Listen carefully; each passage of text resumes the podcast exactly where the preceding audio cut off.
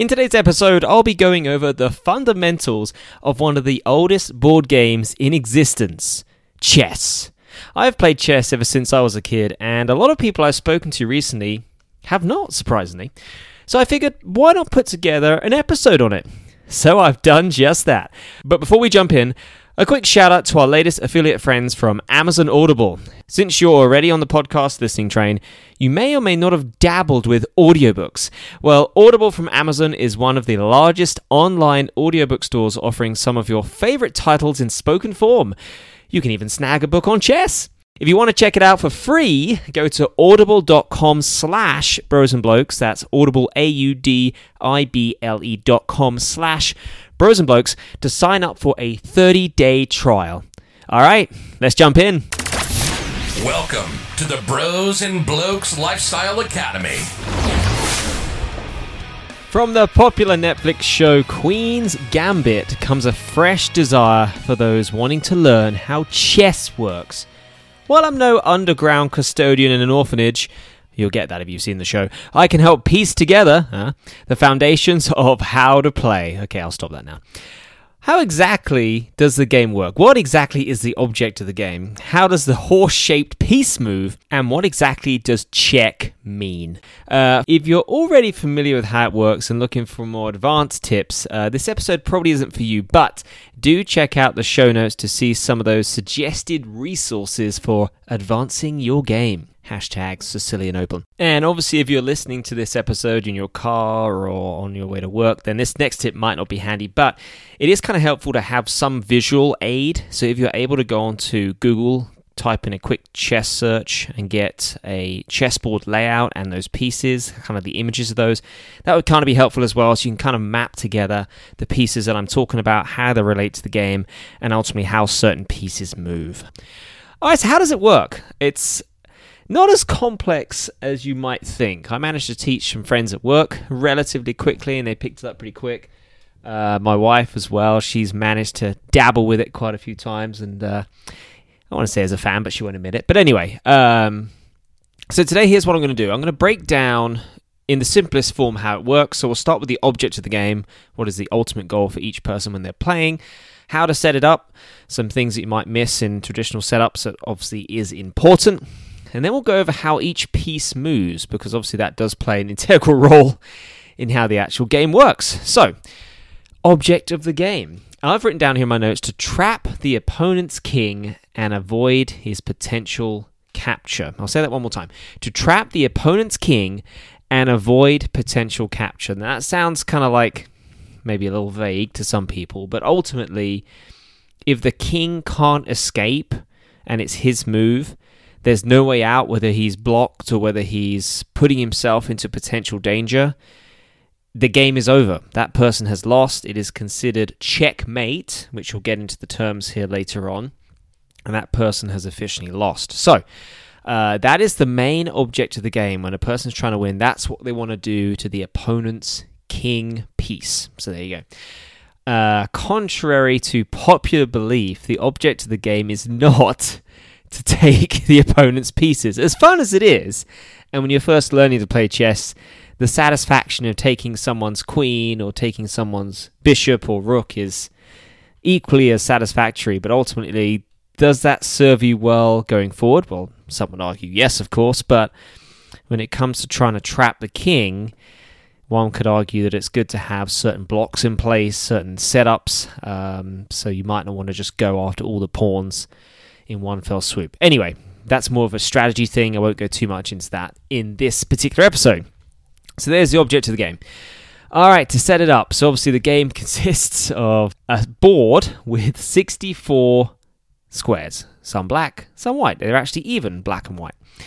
But when you're setting up the board, it actually is really important to make sure that the bottom right corner is white. Contrary to popular belief, where you think you can just set up a board however you want, traditionally, you're supposed to make sure that the bottom right corner is white. Make sure the bottom right, right, it's, like a tongue twister. Bottom right corner is white. There you go. Say that five times. Uh, just so ultimately the game is set up in the traditional fashion And I think arguably it makes it easier to set up too when you're laying all the pieces out and where they're supposed to go, which we're about to get into. Um, so you get a, a full, proper game. Uh, how it's set up then. So obviously each team's pieces are facing each other. You're not on the side in any awkward fashion. Uh, you are facing opposites. So on the very back row, you're going to have your eight. I call them star pieces. Some of them you have two of and some of them you just have one of each. And on the front row of that, so the second from the back, you're going to have your pawns. So these are the little tiny pieces. Typically, they've got a little circular head, but again, different boards are very different. Of course, if you get those themed versions of chess where you have Simpsons characters or Star Wars characters or whatever it is, I simply can't help you there. it's going to be very difficult to pair them all together. But if you're going to take a traditional chessboard you're going to have your pawns with the little circular head, and they're all going to be set up, eight of them, all connected all together on that second row from the very back. And again, same for black and white. Uh, now, with the other pieces, uh, I'm going to read them from left to right, but it starts with the rook, which is the castle looking piece, the knight, which is that horsey looking piece, the bishop, which is the one that's got a slightly uh, elongated um, more pointy head if you want to go for more specific, more uh, general, somewhat specific. Uh, then comes the king, which in most chessboards is going to have a little cross on the top of his head, but again, certain variations differ. You might want to look out for that.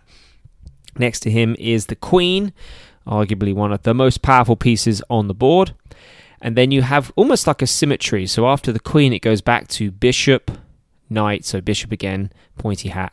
Uh, bishop, knight, and rook. A rook, again, is the castle piece. So if you're looking at it, kind of taking a step back, you're going to see that it's the three end pieces are almost symmetrical rook, knight, bishop, bishop, knight, rook. Uh, also, to make note here that the queen starts on her own color. So if you're playing as white, you want to make sure, if you've got them the right way around, the king and the queen, that is, that the queen is on the white piece if it's white, and obviously she's going to be on the black square, I should say, if she is a black piece. Hopefully that makes sense. Um, all right. So let's dive in then with how these pieces move, because obviously that is integral to your success in the game, having the strategy to know when to move a piece, where to move it, maybe what time in the game, anyway. So we're going to start with the simple pieces first and then kind of gradually work our way up to the more important pieces and just kind of strategize it from there. So the first one, the front row Eight of these pieces, of course, it is the pawn that is typically the piece with the rounded head. In a weird way, they do do a lot in terms of function. They create the wall, if you like, between your star pieces and obviously the opponent's pieces. In the first instance, most people move their pawns first, and here is how they move. They're going to move one square forward. yep.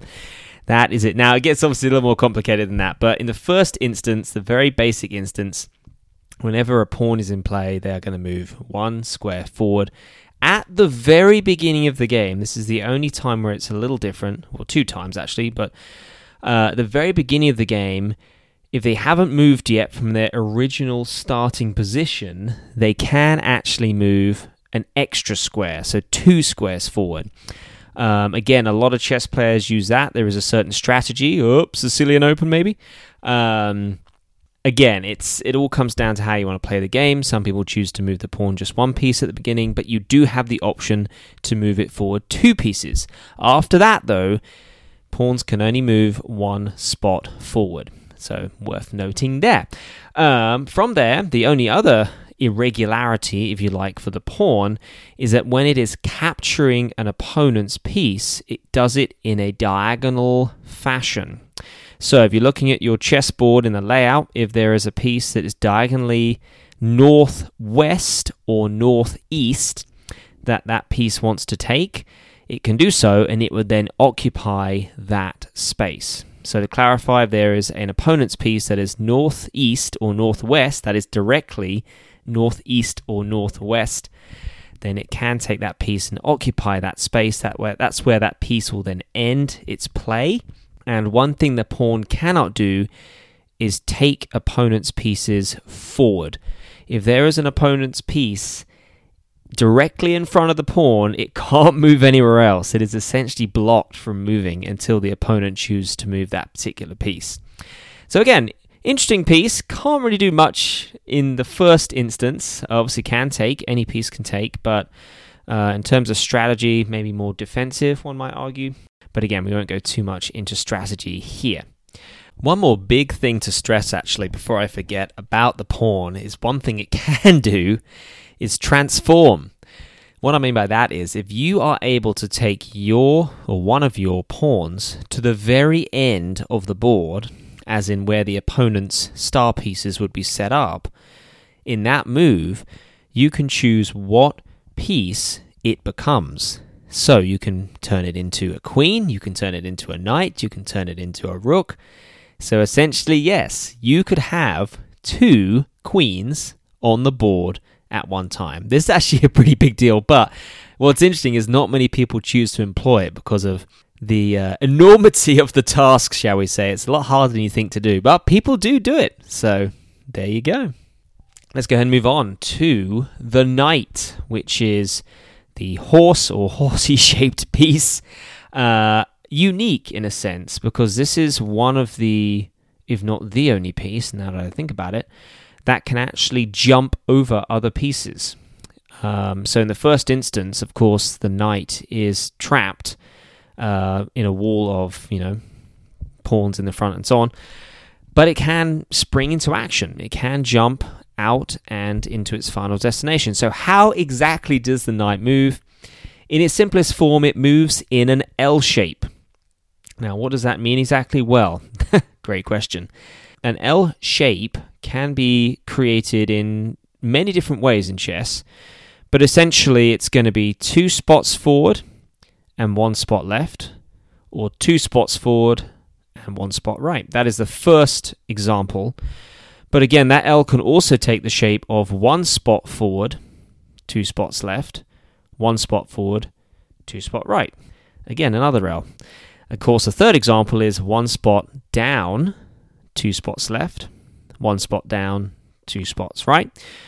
Or indeed, two spots down, one spot left, two spots down, one spot right. So, worth noting in that instance that it does kind of have its own unique pattern for how it moves, but ultimately that does become really important for especially if you're trying to see where your opponent's knight is and making sure your pieces aren't vulnerable to capture, knowing exactly what that L shape is in the game.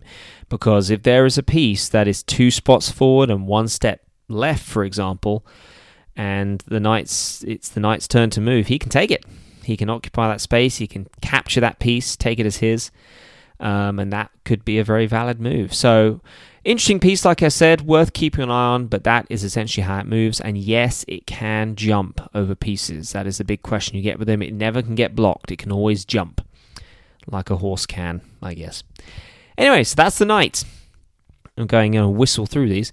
The next one is the bishop. The bishop, the one with the pointy hat. In most instances, again, your your board might not have this, but that's kind of how I see it. The bishop moves diagonally.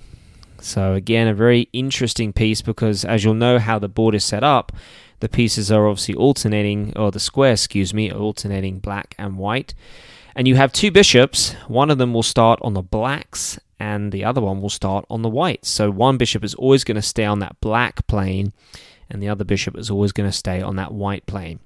Um, how far do they move? As far as you want. Uh, obviously, until they can't move anymore if they're obviously blocked by one of your own pieces, or of course if they choose to capture an opponent's piece, which again is a valid move. Uh, one thing to note is unlike the knight, the bishop can be blocked. So again, like I just reiterated, you can't move any further, it can't leapfrog any pieces on the board. It can only move in whatever path it is free to move in. But uh, like I said, it can move as many squares as you want diagonally. So that's worth making a note of. That is the bishop. The rook. The rook is the very end piece on the bottom left right squares on the setup. The one that looks like a castle. Um, for me, actually, a pretty important piece. Again, some people might think differently, or it might be equal to the bishop. But the rook does have a big role to play. Unfortunately, it can't be very active in the very beginning of the game because you do have to move a few pieces first for it to get its freedom, which again you'll see in the setup. But when it does have a little bit more freedom, it can move quite well. Uh, the rook moves in straight lines vertically and horizontally, and it can move like the bishop as many squares as you want, provided it's not blocked. Or, of course, if you're capturing a piece, that's obviously going to be its final resting point. So again, it can move as many squares forward, three or four or five, as long again as the path is free, in a up and down direction, or a left and right direction. So again, you choose. And again, I find that very important when it comes to big plays, um, especially at the very end when you're trying to trap the king. Having the rook in play is, in my opinion, very important. But again, that's a strategy uh, potentially for a later episode. So that is the rook. So we're down to our last two pieces, um, both probably the most important pieces on the on the board. We'll start with the queen. She is the most exciting. She can move pretty much any way she wants, really. The only thing she can't do, let's start with that, is she can't move in an L shape like the knight can, and she can't leapfrog other pieces, again, like the knight can.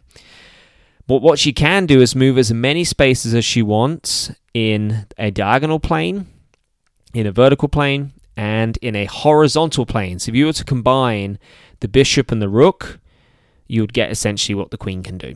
Um, she is considered the most threatening piece based on the amount of moves that she can do. And one would argue that when you lose your queen, you're in trouble. Although I have seen games end where the uh, the person who loses their queen does still win miraculously, but it is ultimately seen as a huge turning point in the game when a person loses their queen because they become very vulnerable, I should say, um, as the game does progress. So that is the queen. And then, of course, the king. Again, like I mentioned at the beginning of the episode, the object of the game is to keep the king safe, make sure he doesn't get trapped. So, moving the king, though, sadly, is a little limited. He's actually one of the weakest uh, in terms of movement.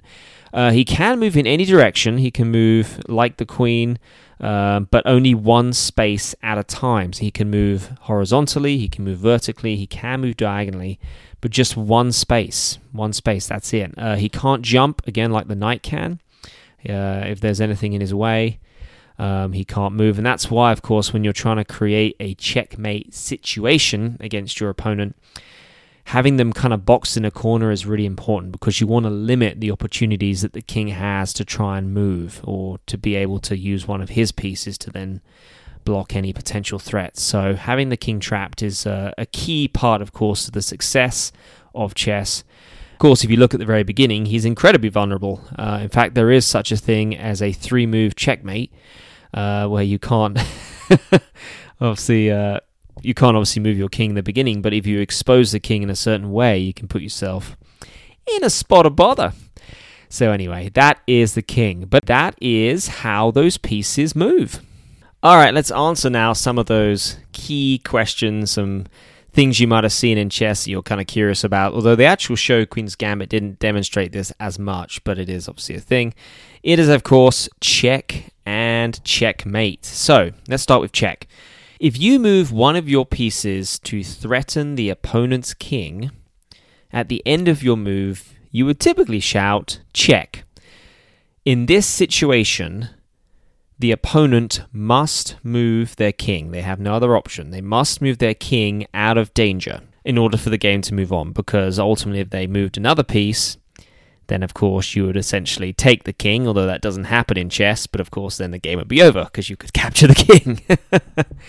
but in that instance, the opponent has to move their king, or they can use one of their pieces to block a potential threat. So, for example, let's say I move my rook, it is in direct line with the opponent's king, five spaces vertically forward, let's say, but the opponent has a knight, horsey piece, and he or she decides to take that and put it directly in front or between my rook and the opponent's king, then of course that has prevented danger. Check has now been averted and it would go back to being my turn.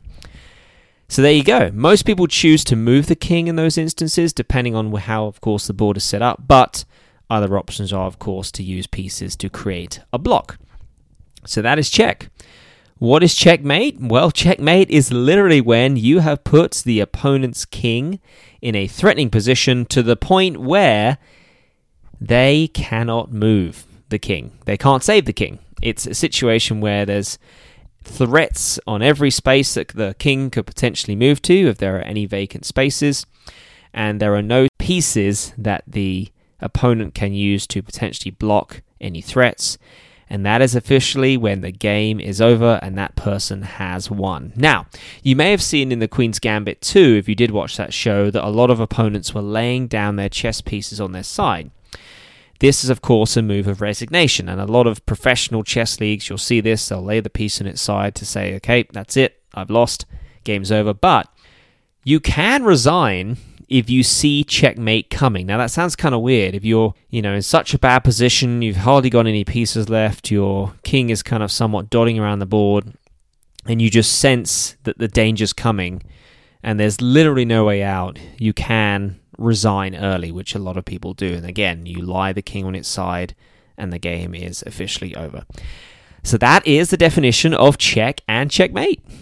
So, what about some other considerations then? Again, this is a very simplified guide to playing chess, and there are certain things that we won't explain in this episode that are, of course, options when you're playing the game. But this is a foundational guide to get you started for sure. Um, of course, you can only move one piece at a time, and so when it comes to your turn. Obviously, you move one piece. Once that piece is in its resting place, whether it's captured a piece, an opponent's piece or not, that is it. That is your move over. It is then over to the opponent to make their move, and play progresses in that fashion. So, worth noting there. When you're watching or playing professional chess, and again, this is just a side note if you want to call it that, uh, a lot of people like to play with the the touch move I don't know if it's actually called that, but when you touch a piece, you have to then move that piece. You can't move, you can't take your finger off it and move another piece. Uh, again, this rule can be stretched depending on who you're playing with. Uh, it's typical chess etiquette, if you want to call it that.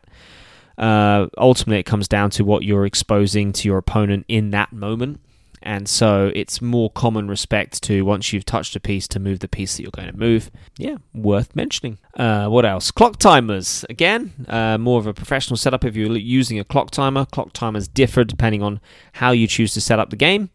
But of course, your clock timer would be ticking if it is your move and you're thinking how to move. You would then push a button and get the opponent's clock moving once you've made your move. Again, as you've probably seen in the Queen's Gambit, if you run out of time, which does happen in certain games, the game is over and you've lost. It means the opponent has won almost by default by the fact that you have run out of time. You've used up all your time overthinking and it has cost you. So, things to note there. I guess in this closing segment, I would suggest a couple of things to do if you are brand new to chess and playing it for the first time is to get comfortable with how each piece moves through the board making sure you're not having your pieces exposed to too much danger too soon or too quickly. But ultimately, not going for the king too quickly, too. I think just kind of getting used to how each piece moves, how pieces can take opponents' pieces. Almost think about going for the pawns in a sense. It sounds kind of silly because a lot of people want the big pieces early, but getting a feel for the board, getting a feel of how the pieces move, is going to be integral to ultimately how you end up playing a game because ultimately it's not about how a piece moves, it's putting opponents' pieces in certain threats that they then have to avoid. Sometimes, of course, chess comes down to an opponent not seeing a piece in threat or in danger or missing an area of the board. And that's why it can be a very time consuming game because the opponent wants to make sure that they've covered all their bases, nothing's being missed out, and ultimately that's what makes it an exciting game. Sometimes you end up trapping an opponent's piece to the point where they will potentially lose it in the next move. So, getting used to how pieces move is always a big one, but getting used to certain strategies will develop as you continue to play the game. Hey, maybe even play those games that can be a little bit ruthless as well, just so you can kind of see how those pan out. But always remember the final objective is to trap the king so they can't uh, avoid capture in a future move. And that is essentially chess, guys. That is essentially chess. So let me know if you guys have any questions. Again, I have been playing for not actively recently, but I did play obviously growing up as a kid, and I loved the game. It's very interesting. Um, I wasn't the greatest at it, but I wasn't terrible at it. I was kind of one of those middle of the pack. I wouldn't say mediocre players. Maybe that's a little too hard on me, but you know what I mean. Um, and yeah, I'd love to hear if you guys have played or tried playing, or if you're new to chess and you found this helpful. Um, again, it's just interesting learning that so many people haven't played it before, and um, again, hopefully this helps. I would recommend obviously checking out certain resources. Obviously, chess.com is a great one, it's a simple one. A lot of people have been flooding that website, of course, based on the TV show and wanting to learn how to play, but a great resource.